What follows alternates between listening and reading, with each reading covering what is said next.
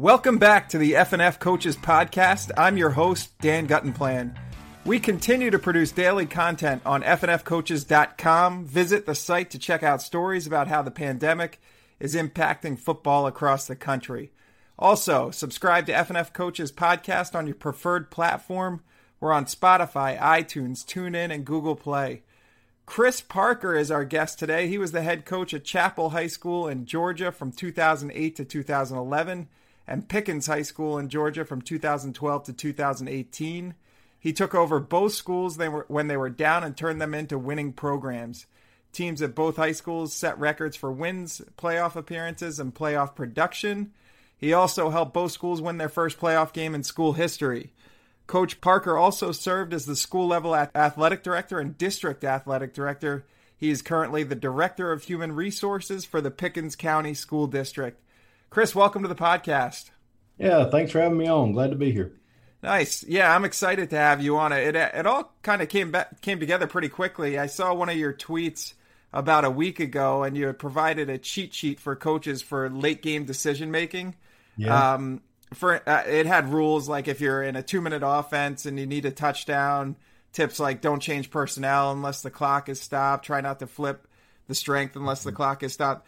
And um, it's funny. It's uh, it's a great resource for coaches and one that could definitely help because when you when you think about coaches at every level, even you know our Super Bowl champion coach right now with the Kansas City Chiefs, Andy Reid, always seems to struggle with those kind of late game clock management type of situation. He's he's become infamous. How how did the cheat sheet come about, and was that something you you put together while you were coaching, or ha- has it come together right. since?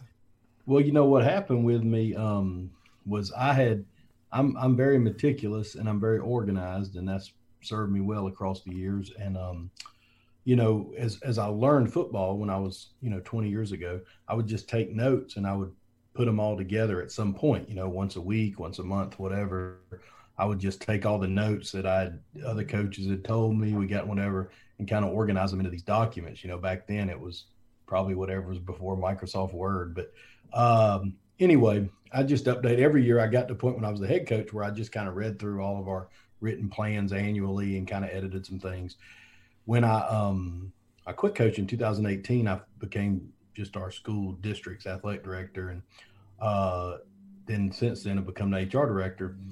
I uh, not being involved in athletics was weird, so I would uh, you know I'd tweet out something. Here's something we use for this or that, and for whatever reason, it just kind of took off, and now you know I do it fairly often.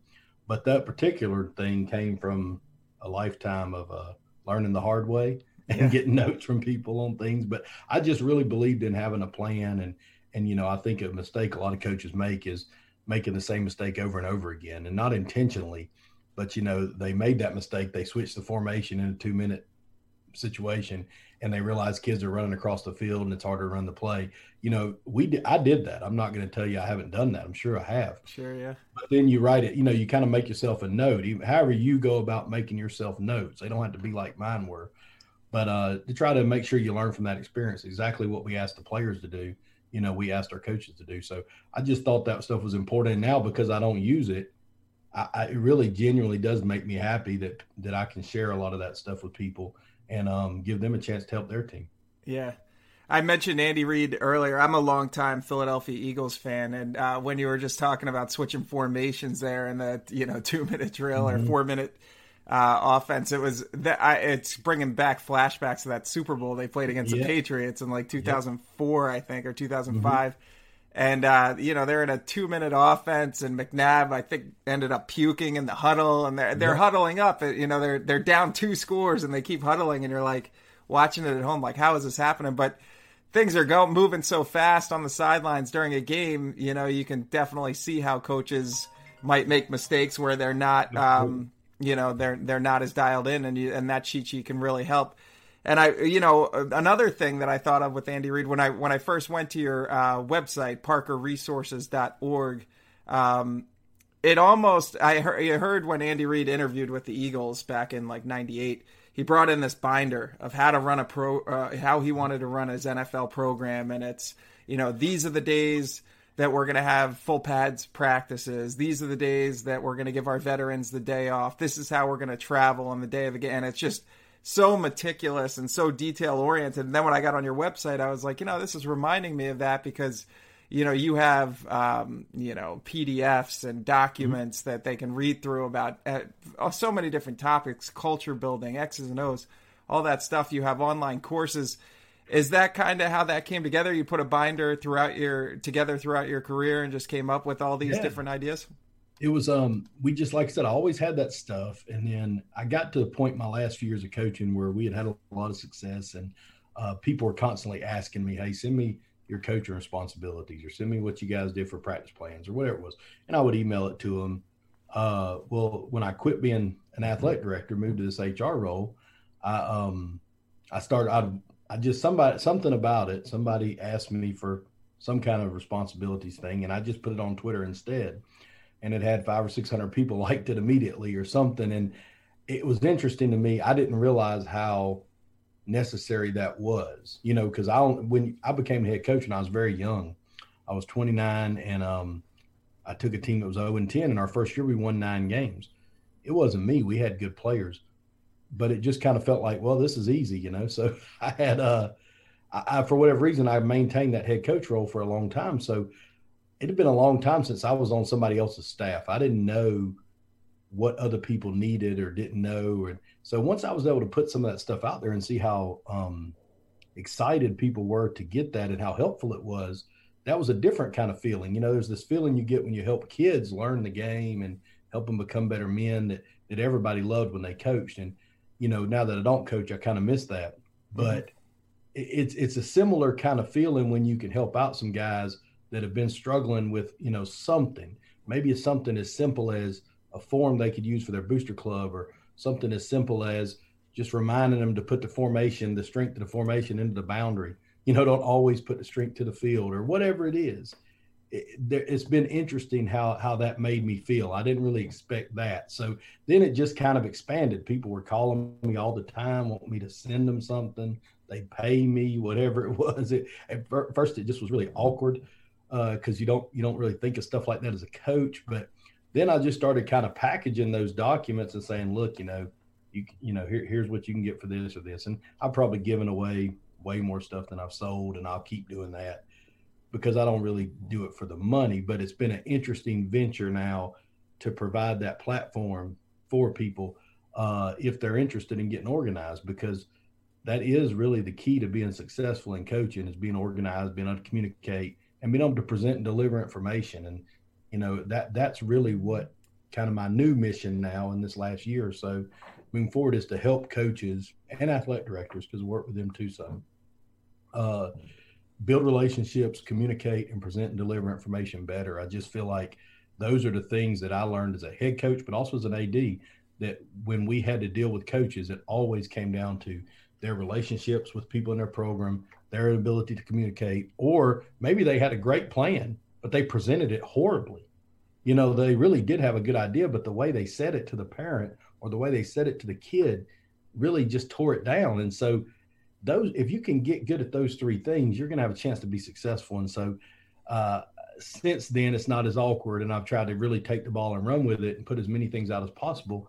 You know, to help people get organized. And sometimes it's, it is something like late game situations, but sometimes it's really just, hey, make yourself a list you know, it's something that's kind of generic for all sports. Maybe it's not just for football, but um, football is the toughest sport to get organized in. It's the most complex, the most moving parts, and so that's what made it fun to me. But it also is really challenging. And I think until people become the head coach, they don't quite understand what all it entails, and and not just offense, defense, special teams. So yeah, we try to come up with as many things as possible, but I'm open to suggestions too. So Dan, if you saw anything we need to do better, just let me know. Yeah, no, it's a uh, looks pretty thorough to me, and definitely, you know, you've drawn on a lot of good experience with the, uh, throughout your coaching career and probably playing career. Yeah, I do want to go back through. Well, I want to talk to you about what made you decide to um, walk away from coaching because it sounds like you did love it and love the uh, mentoring aspect to it, but. Um, first I want to go back to your background as uh, you know with the sport. It sounds like I was looking through your podcast. Is that your brother that does the podcast with you? Yeah, or yeah, my brother, and then the guy that was our offensive line coach for a long time uh, became the principal at one of our schools. My brother became an assistant principal, I'm the HR director, so none of us can coach a thing anymore, but we're just has beens. But once this kind of took off, people wanted to start a podcast. I got them to help me, and it's uh it's been a neat experience for us. It's fun for us to talk football. We don't get to do it anymore, and honestly, we don't see each other that much. Oh yeah, you know, so it's kind of something to do together. You know. Yeah, so I so I was listening to a couple of them, and it, it sounds you know like you and your brother obviously have connected over football mm-hmm. for I'm sure your entire lives. What was what was your football background? How'd you get introduced to the sport, and how big of a part of your life was it growing up? Well, I'm from uh, I'm from Foley, Alabama, same place as Julio Jones and Kenny Stabler and a couple other people, but South Alabama and the beach. And um, you know, football's just big down there, and we just grew up playing. My dad loved football. You know, down there everybody likes you know either Alabama or Auburn, and college football is a big deal. And uh, you know, I, I just I just like the sport. Once I got to middle school, I started playing, and the people who were coaches were just mentors to me and really took me in and kind of, you know, encouraged me what to do. Um, my family, people hadn't really gone to college or done a lot of things. We're down in a rural, um, in kind of a rural area down there, and they just kind of, you know, I just really took to the coaches, and so I was a decent player, but I wasn't a good enough player to go play at Alabama but I could go to college at Alabama. So I go to University of Alabama, and um, with the mission of getting out of there, so I could go back and be one of these coaches that had, had poured into me. And so the first place that offered me a job was at Sequoyah High School uh, outside of Atlanta. Uh, I'd never been there, didn't know anything about it, but they did offer me a job. I graduated in the middle of the year. You know, if you know how schools work, not gonna get so many opportunities when you graduate in December. So uh, Sequoyah had an immediate opening. I went and interviewed for the job and I got it.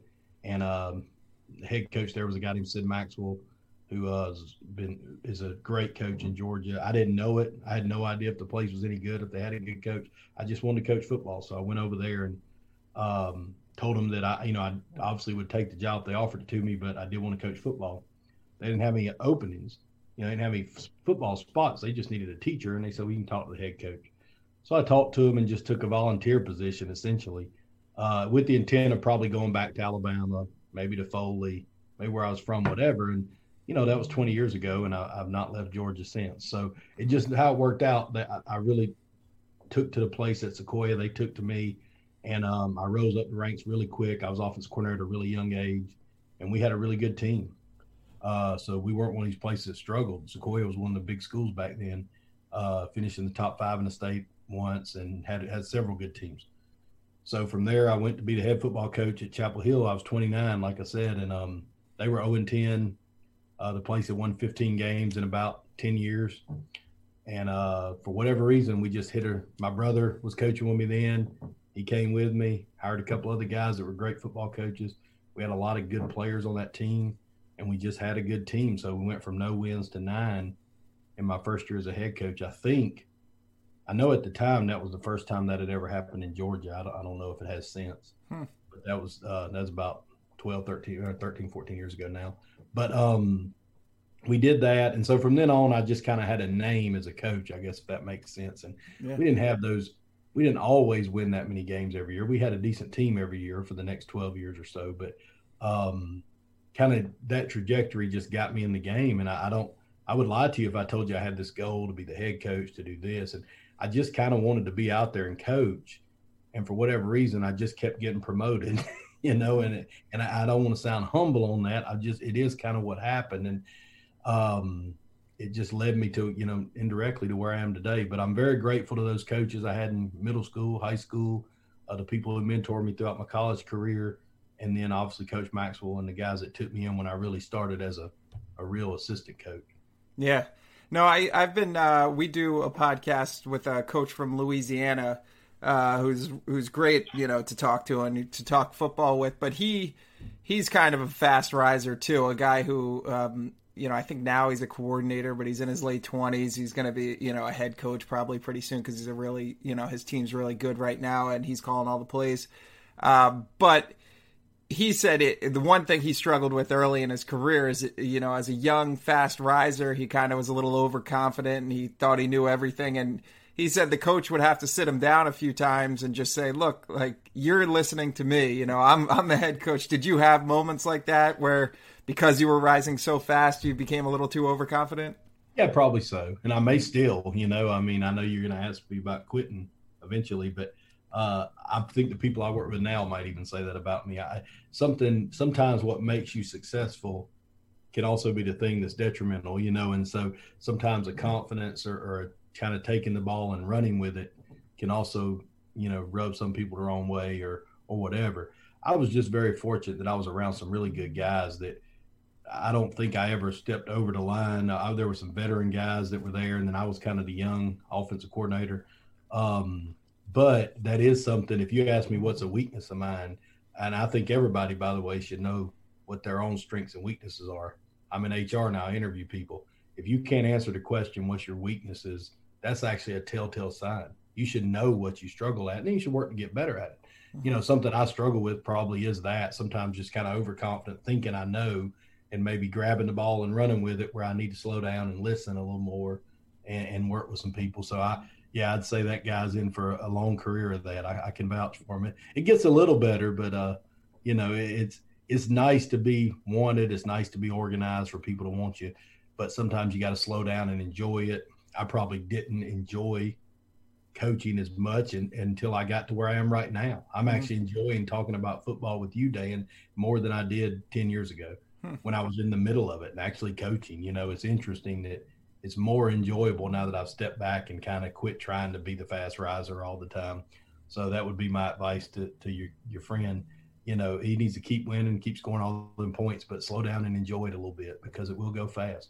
Yeah, that's that's it's it's interesting because yeah, you're right. It's a, it's kind of a damned if you do, damned if you don't situation. If you if you want to take charge, if you want to rise fast, you know, there's probably coaches that are listening that are you know they've been a position coach for a number of years and they're like, hey, how do you get to the the next step? And part of the answer is taking charge on your staff and you know mm-hmm. taking on more than maybe your job description would entail but then you know you don't you, then people may look at you like you're overconfident or overstepping mm-hmm. your your role so it's a fine line but yeah i do want to get to so you know you you are a hugely successful coach like you said maybe still the only coach in uh, georgia who's gone from zero to nine wins in their first year what um what went into this decision to leave coaching or or, or walk away well, from those head coaching positions you know, I'd had I'd been head coach for 12 years, two schools. I went to Pickens High School, which is the county I'm in now, and um, they had really struggled to.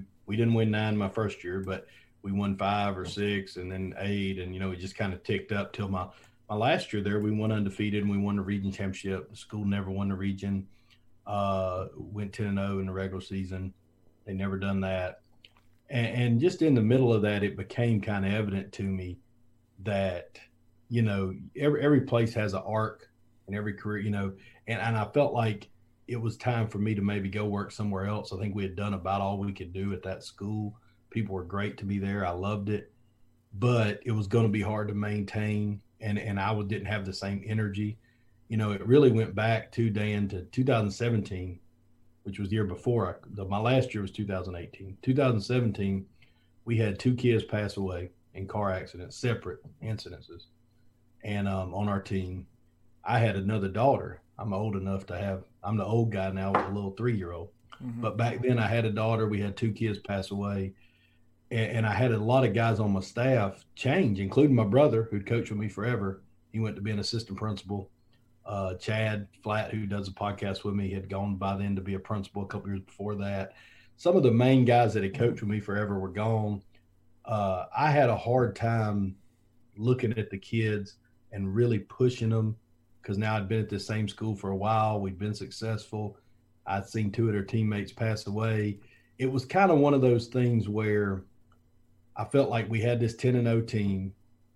We I just needed to either go coach somewhere else and kind of start over uh, or do something different. Well, when the situation presented itself to go coach somewhere else, the, the people here were very good to me and tried hard to not let me do that and um and and gave me an opportunity to work at the central office. Um, so I did that, and that evolved into this HR director role, which people understand how the school business works. It's probably slightly of a promotion above athletic director. Uh, so they've been very good to me. and, and I, my daughters, I got two daughters and my wife. They love it here in Pickens County. They didn't want to move, you know. So it, it just seemed like it kind of worked out. In my opinion, on jobs is, you know, not to get too deep into it, but I think the Lord will kind of put you where He's supposed to be. So if the right job would have opened up for me and nothing was available for me here, I would have kept coaching. I'm, I wasn't I wasn't done coaching or didn't despise it or anything like that. I just felt like it was time to do something different. Mm-hmm. And those kids needed a new voice. And I had ran my leg of the race at Pickens High School. It was time to do something different. And uh, and and this this opportunity presented itself at the central office. I never thought I'd do anything but coach football. Uh, most time, people at the central office are a principal, or had been the principal, or something like that. Uh, I never been the principal, but I've been the athletic director a long time. They made me the district athletic director. Now they make me the HR director. Uh, so I'm trying. I, I, feel like I'm making a positive impact in the school district, but it's just from a little different standpoint. Um, I do miss being out there sometimes, but I felt like it was a really good decision to be around my kids. I, my oldest daughter didn't get to see me as much growing up, and now my little three year old, I see her a lot more. HR directing ends at five o'clock every day, and so you know you get to go home and see your kids. You get I get to talk to people like you. I get to stay involved with the game. Probably if I wasn't staying involved at all, with the consulting and all that, I, would be more interested in getting back in it. But this is kind of the best of both worlds. I, I really enjoy getting to talk to you guys and getting to be around coaches. But um, I'm getting to see my kids more, and my family was happy with that. And things just kind of change as you get older. I never thought saw myself doing anything other than coaching, but it just kind of happened happened how it did, and um, and I'm thankful it did. I'm, I'm blessed. We're very fortunate to be in a situation we're in. Hmm. Yeah, that's interesting. I mean, it's that does happen with Cody. I think it happened with Bill Cowher. He felt like he was missing a lot of his kids' uh, time when, when he was an NFL schedule is obviously different from a high school schedule. But um, you see some coaches, you know, it doesn't sound like you're you're you've made your piece that you're definitely done coaching. It sounds like maybe you would consider it maybe when your kids are out of school, but also there are coaches who kind of push to the media side. They think they might go back, and then they never end up doing it. So it'll be what what, what what's your sense? Do you think you'll you'll be back at, as a head coach someday? I think if the situation presented itself, I would I would consider it. I think that um, you know, it had to be a situation where my family was involved with it and wanted to do it, and and it would have to be something that uh, I didn't didn't want to continue the journey I'm on now. Uh, so I, I, would never say no to anything. Uh, but right now, I genuinely do enjoy working at the central at the district office and then doing what I can on the side. I've written a book recently to be published in a couple weeks, and I've you know, I do the podcast, and I really have enjoyed that way more than I thought I would. So, you know, it would take a really nice offer, but I'm sure there's one out there somewhere. So if somebody's listening, I'm I'm sure there's a there's a job with a lot of good players and a lot of money that could talk me out of it if they're interested. But, um, but it, but it, honestly, Dan, I I do really believe that, you know, you're going to get placed where you need to be. So if, if situations present themselves to me, I would definitely consider them. And if they don't, that's okay too. Yeah. Uh, I wanted to ask you, you know, like like you said, you took over those programs when they were down, uh, and they were rapid turnaround. So you may not have experienced this as so much as some other coaches that we've talked to on the podcast.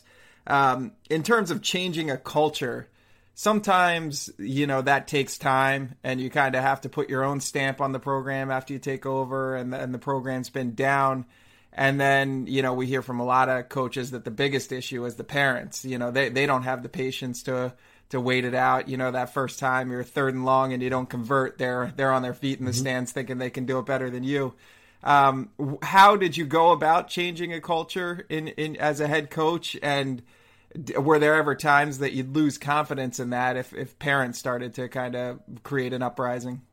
Yeah, I think that the, the key for changing the culture is being organized and make sure you are handling everything you can handle. Because my everything you said is 100% accurate, but the coach needs to make sure that are we doing everything we can do? Not just we said we did. Are we really laying this out for these players, these parents, exactly what our expectations are? Are we holding them to those expectations? Are we not letting our emotions get the best of us when we don't get that third down conversion? Are we able to just drive on with the mission and, get better? So I think when people are able to do that, when you're able to kind of separate your emotions away from it, have a plan, execute the plan, be organized, be confident, because probably confidence more than anything is going to play a role in turning the culture around. These people have to believe that you are the man, you're the guy that's going to turn this thing around. And if they don't believe that, it's really hard to get it back. And so, my advice to anybody that's taking over a struggling team would be step one you better for real think you're going to win. Not just saying it out loud. You you better look in the mirror and convince that guy that your team's going to get better. And then you have to convey that to these players and coaches and administrators on day one. Because here's the thing, once you don't do it like that, it's it's nearly impossible to get back. On day 1, they want to believe that you're the guy that's going to turn it around. So you go in there and you have a plan. You know, I remember going in at Chapel Hill, they'd never been in the playoffs. Some schools like eight or nine years old. It hadn't been that long, but they never made the state playoffs, even the top 32. I mean, that, that's not really that unrealistic to ask. So I gave each kid a little a copy of the playoff bracket. We just printed a playoff bracket from the year before that had all the teams. As back then, I think 6A was the highest class. We were in the highest class. So 6A state playoff bracket, state of Georgia. We passed it out to every kid and I said, "This is the playoff bracket. You all know what this is. We're going to get in one of these. So put it up in your locker." Or whatever. Make sure you know what this is because we're going to see our name on this. Mm-hmm. I didn't know if we were or weren't. I'd be, but I know I told them that, and I know that a lot of those kids for real put those brackets up in their locker. We for real made the playoffs that year. It, you know, it was kind of a neat thing. You know, you go to I went to Pickens County, and on day one, I remember telling them something like, "Look, we're going to be practicing on Thanksgiving. We're going to be playing deep in the playoffs. This school had never won a playoff game. That school is in a rural. We're in the mountains in North Georgia." Uh, they've been around 60 years, never never won a playoff game. Been in the playoffs a few times, never won a game. So I told them, you know, look, we're going to be playing Thanksgiving. Some of them looked at me like, "We're going, that's deer hunting season," and you know, they wasn't all about that as much as I was. But the key, and it, and we didn't do that in the first year, Dan. See, that's the difference. We did struggle a little more to get that goal than we did at Chapel Hill, but nevertheless, it was important to go into that initial initial phase with you for real believing you're going to win and then figure out how you're going to make a plan to win. It's not just enough to say you're going to do it, but that's step one. You got to then come in with a plan, a real, genuine plan. How are we going to win? Well, we're going to win by getting the best players in the school out for football. Okay, well, how are you going to get the best players out for school football? We're going to do this. You know, sometimes people say things and they sound good, but they don't have that thorough plan. Mm-hmm. So the plan is we need to do these three or four things. We need to hire these coaches. We need to get the best players out. We need well, then how are we going to do them? Well, we're going to go around to the school. We're going to make a survey. We're going to ask our current players who are the best three players in the school that don't play football. We're going to take that list. We're going to make each one of those kids sit down with the head coach, and I'm going to sell them on.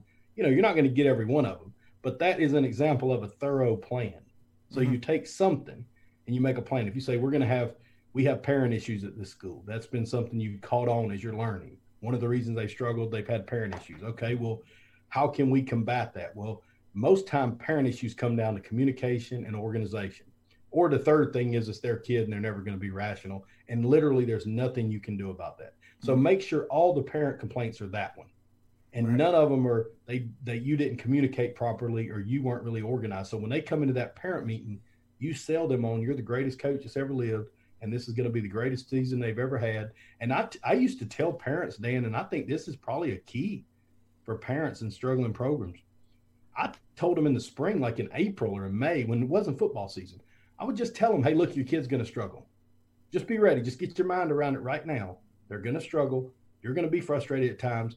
You're going to want to come talk to me about playing time, but I'm telling you, we're not going to. And here's why.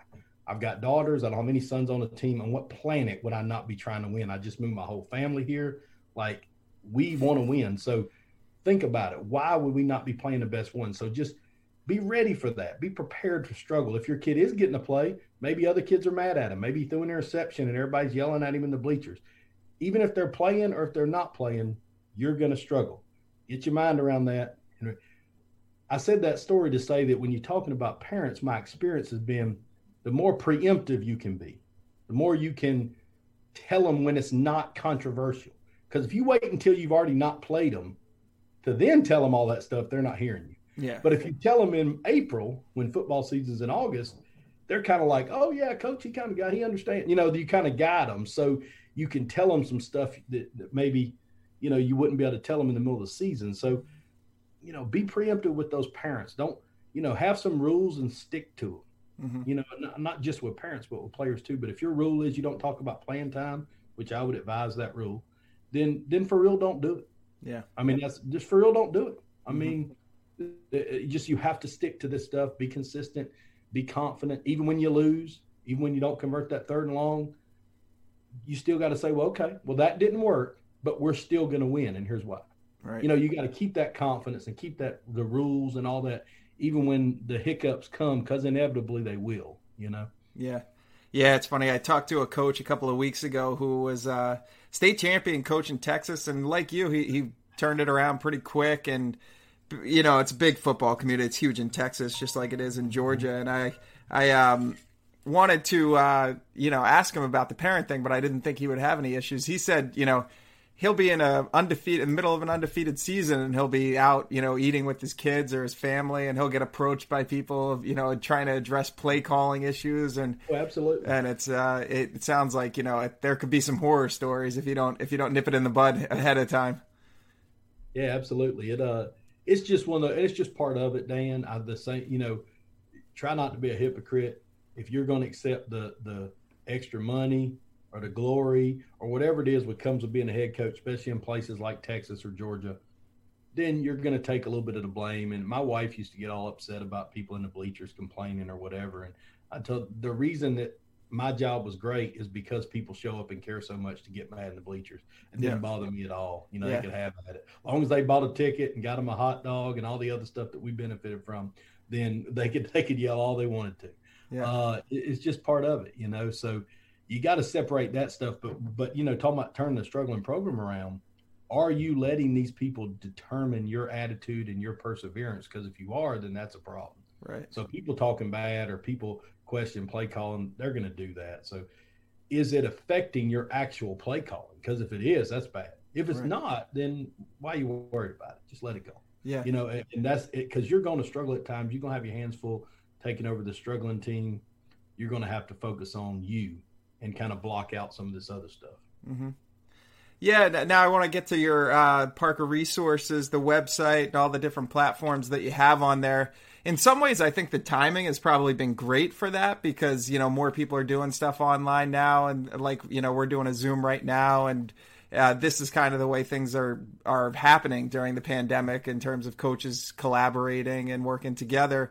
Uh, but there, I know there are a lot of different platforms or a lot of different, um, you know, uh, streams and things people can do now from c- coaching clinics.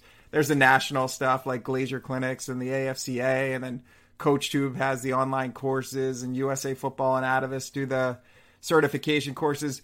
Do you view that stuff as as competition for you, or kind of how, how do you look at the the general uh, scope of it?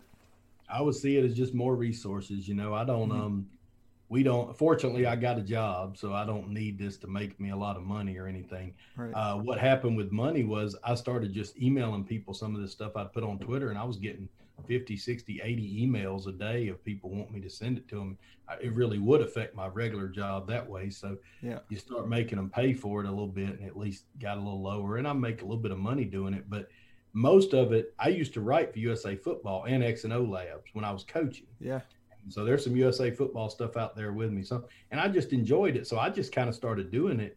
And um, I think coaches have the ton of resources now. There's no excuse to not be able to research something, to work, to learn that, that we didn't have. When I started coaching, we would go to the physical Glazier clinic once a year and maybe to a college for their spring practice. And that was it. That was all you got. There was no internet really, or internet had just started, I guess, but there wasn't these clinics online. Now, I just want to provide as many opportunities as possible. I would like to be different than those people, not to uh, compete with them, just to be another resource. I think our stuff is probably more geared toward high school sports and probably most, some of it is good for all sports. A lot of it's obviously football, but um, you know, it, it's probably just geared to just hey, let, us get some real talk. Some I feel like sometimes, and it's not a knock on any of those people you named, but I think sometimes we come in with a lot of theory or something that sounds really good on paper that we're not really doing. You know, I tried to, I wrote this book and I, I tried to, for real, lay out here's something you can do. If you want to make yourself more confident in the meeting, do these five things. If you want to make yourself uh, you know, whatever. You want to be better at communicating? Here's how you communicate directly. Here's how you communicate indirectly. Here's how you communicate through email. You know, and I tried to put stuff very real plain talk. Yeah. And um, some people, excuse me, some people will really do well with that, and some might not. Mm-hmm. You know, some people want I, our stuff is not overly technical in the football side of it. You know, we have offense, defense, special team stuff, but we're kind of like this is what it is. It's kind of generic. I that some of the other places do way better than I do at being real complex with the football. Mm-hmm. And you know, every scenario for every front for everything. You know, we kind of were going to run this stuff, and we are just going to be real organized. So the the the magic in my teams was how we practiced, or how we got organized, or how many reps we could get. It wasn't necessarily in, you know, we had an answer for every single coverage, every single pass concept. So I think I don't know. I didn't intend for any of this, Dan. It's funny how I didn't intend to have this business of sort. It mm-hmm. just kind of has happened. But now I just hope it's it's a blessing to some people and helps them. And you know, like I said, if anybody can't afford something on there, they email me. I basically give it to them. I it's not really about money. Mm-hmm. I just genuinely like uh, sharing and, and helping, and it's uh, it's just providing a platform. But I think you know I've I've learned from places like USA Football I learned from uh, Coach Tube and I've Glazier clinics. I I hope they don't see me as competition because I'm no competition to them. Mm-hmm. I uh, I don't see them as that. I just want to be another reference, another resource for people that that might need it. Yeah. Now, what it's interesting because we've been putting together uh, stories and magazines and digital publications throughout the pandemic, and I think, you know, over the summer, coaches were all wondering, you know, how's it going to how, how's it going to look when it comes back or how are coaches communicating with players during this whole thing and what's the best way to have practices at a distance and you know what's the safest way to disinfect the mm-hmm. locker room and i think for a while there maybe like march to july you know that was what coaches were talking about and, and if you were on twitter you know you could see that mm. Whereas now I don't think that's so much what coaches are talking about because, you know, in 35 states, people are playing right now. And I think it's more about what they always talk about in the fall, you know, X's and O's and um, strategy and some of the topics you just mentioned. What do you what what do you think coaches are talking about right now? Well, I think it was a combination of both, you know, because you do have 15 states not playing, and right, yeah. Uh, I, I do think those 35 that are playing could have been 15 uh, if it would there was a push late to kind of hang in there. Yeah. And Georgia was one of them. You know, I I thought for a time we may cancel too. You know, you kind of felt like when the Big Ten canceled football at first that you just kind of was going to have this trickle down effect, and the fact that it didn't made people like me happy because we feel like so many good things come out of playing. Mm-hmm. Uh, but I, have been really impressed with the coaches, Dan, across the country that are getting to play and the seriousness we've tried to take uh, the the cautious nature and some of the things they're they're asking coaches to do. I see them doing them, and let's just call a spade a spade. Sometimes the coaches struggle with procedures from the school. You know, they might struggle in that faculty meeting or in some of these different things that happen in the school day, and the coaches kind of get a bad rap for not taking it serious or for not whatever. But with these COVID precautions, everybody I've been around has done a great job, and that's in part why we are where we are with playing. Now, I do think the further we've gotten into the season now, we're in October now, it is settled down and people are more worried about real ball. You're not seeing near the talk of the that, and and you, you probably you probably won't until there's some kind of uptick or there's some kind of thing that might would happen that would make that back into the narrative again. You know, the fact that we played weeks of football in these states, and and I had, to the best of my knowledge, the numbers haven't changed because of that. That that's very encouraging. And I mean, the thought of not having high school sports or college sports, some of that stuff, it was just crazy to me because the culture, not not because winning or because of anything, but just the those kids that really genuinely depend on that for a purpose or for a reason to come to school every day. Uh, it was just going to be devastating if we ever lost that. And I felt like if we lost it, if all 50 states had canceled, I don't know if we could have gotten it back. Mm-hmm. You know, mm-hmm. I know they'd have had high school football again, but I don't know if it'd have been like it was. And so it was really important that we were able to kind of push through that. And now I hope and pray that it continues like it is now, where it hasn't been the big part of the narrative hasn't been that we're having these games and it's causing communities to spike in COVID. So mm-hmm. um, hopefully that continues. What coaches are talking about now, I think you're in the middle of the season. I think that people are either struggling, you know, in most places are about the mid-season. People are struggling or trying to find a way to end the season positively, or in some cases maybe trying to find another job. Who knows? and the people who the people who are doing well should right now see that if they're five games in, they still got five more, and then playoffs. They need to be working hard at their team getting better, no matter who the opponent is.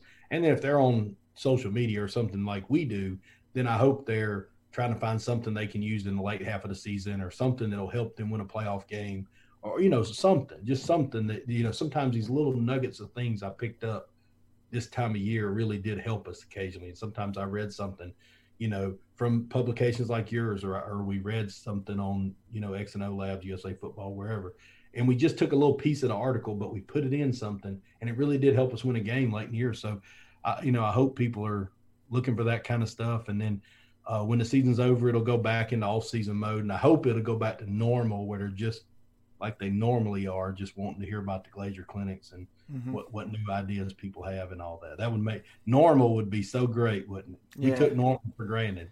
I know. Um, and it would have been so dev- devastating, I think, you know, or, or, at least, you know, a couple of states like Maine, uh, you know, they're not sure if they're going to have football at all because the seasons are just, you know, have a football season starting in March and Maine's going to be difficult. But that's that's going to have a devasta- devastating impact across more sports than football too, because so many sports rely on football for those gate receipts and uh, you know concessions and everything else. So I'm glad it's going well in a lot of states. Like you said, we haven't seen those spikes, so hopefully that does continue. I want to ask you about. Um, so I had mentioned earlier there are plenty of different uh, platforms on the ParkerResources.org website between coaching documents, PDFs. Um, there's the online courses. There are there's plenty of podcasts there. It looked like I think your timeline on the podcast is similar to ours. We just started in the beginning of the pandemic in March as just another opportunity to produce content. It looks like that's about when you started. Uh, is that your favorite? You also have a YouTube channel. Is are is the podcast your preferred platform, or what? What are you enjoying the most? Yeah, I like all of them. It's different, but the podcast probably my most fun because I do it with two of my friends. One's my brother, right. my friend, and you know, so it, has been neat to talk to people, just like talking to you today. And uh, yeah, it, it, that's a little more interactive. You know, some of that other stuff is something I may have written or I may have changed the format or tweaked it slightly, but some of that stuff's been written for ten or fifteen years. Mm-hmm. You know, I haven't much uh, messed with it, but this, you know, the podcast is changing, and we can talk about stuff like we're talking about right now on, on um, in October about how COVID's going, and so that part's probably been the most fun. But but I I just want to put out any I, if there's another method or another mean of putting some information out, we'll try that too. I mean, I started out just doing those, just posting stuff on social media, and then people encouraged us to do a podcast. So that's what's. And then the pandemic, we were all sitting at home, uh, working from home. So the three of us decided to start that, and it kind of taken off. And um, then I had people want me to write this book, uh, and so I did that, and it, it, you know it'll be published in a couple weeks. But you know, so I, I don't know. I, am really enjoying just doing whatever. I, I, like all of them, but the podcast is fun because of the personal nature of it, and you know you get to really talk to people, and and you get we've had some good guests, and uh, and, and you know doing it with my friends, and that's been kind of neat. Yeah, uh, it's cool. It's it's fun to listen to. I listened to a couple before we had you on. Um, one one inside podcast. It's like an inside baseball question about podcasting. So we're you know the coach. Uh, we're probably going to lose some coaches here, but uh, I wanted to ask you. I was listening to one, and it starts off with a commercial about uh, Eastern Bank FDIC, and I was like, I, that sounds like a local commercial to me. And I looked it up, and that bank is based in Massachusetts and New Hampshire, which is I live in Massachusetts. So how does that work? I like how am I listening to a regional ad on the beginning of your podcast? How does that work? That'd be a better question for Michael. He's kind of the producer. Oh, he is okay. I, what I think is on the on the the platform we use, uh, we just have the ads on. You make a, you know, you don't we we I don't think we've ever made any money off of it. It oh, it okay. pays for the service and stuff like that.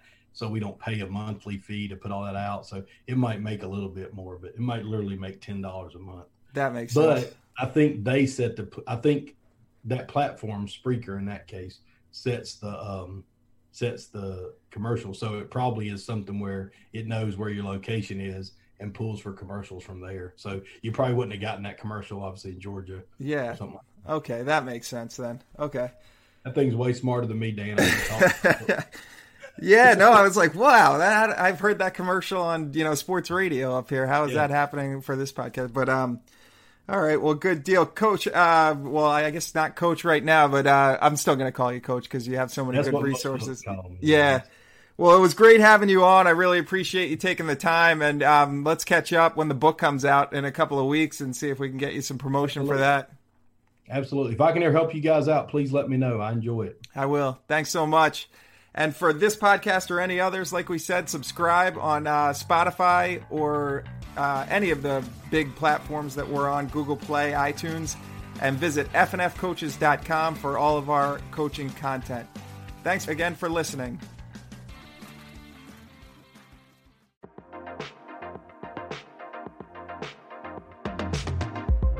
Eric Estep here. This episode is brought to you by Forney Industries. Get it done with green. Forney offers a full line of welding and plasma cutting machines, metalworking accessories, and more. For do it yourselfers all the way to professional metalworkers, Forney has everything you need for your next project. Shop Forney's top of the line products at forneyind.com. That's Forney, F O R N E Y, ind, I N D.com, or at an authorized Forney dealer near you.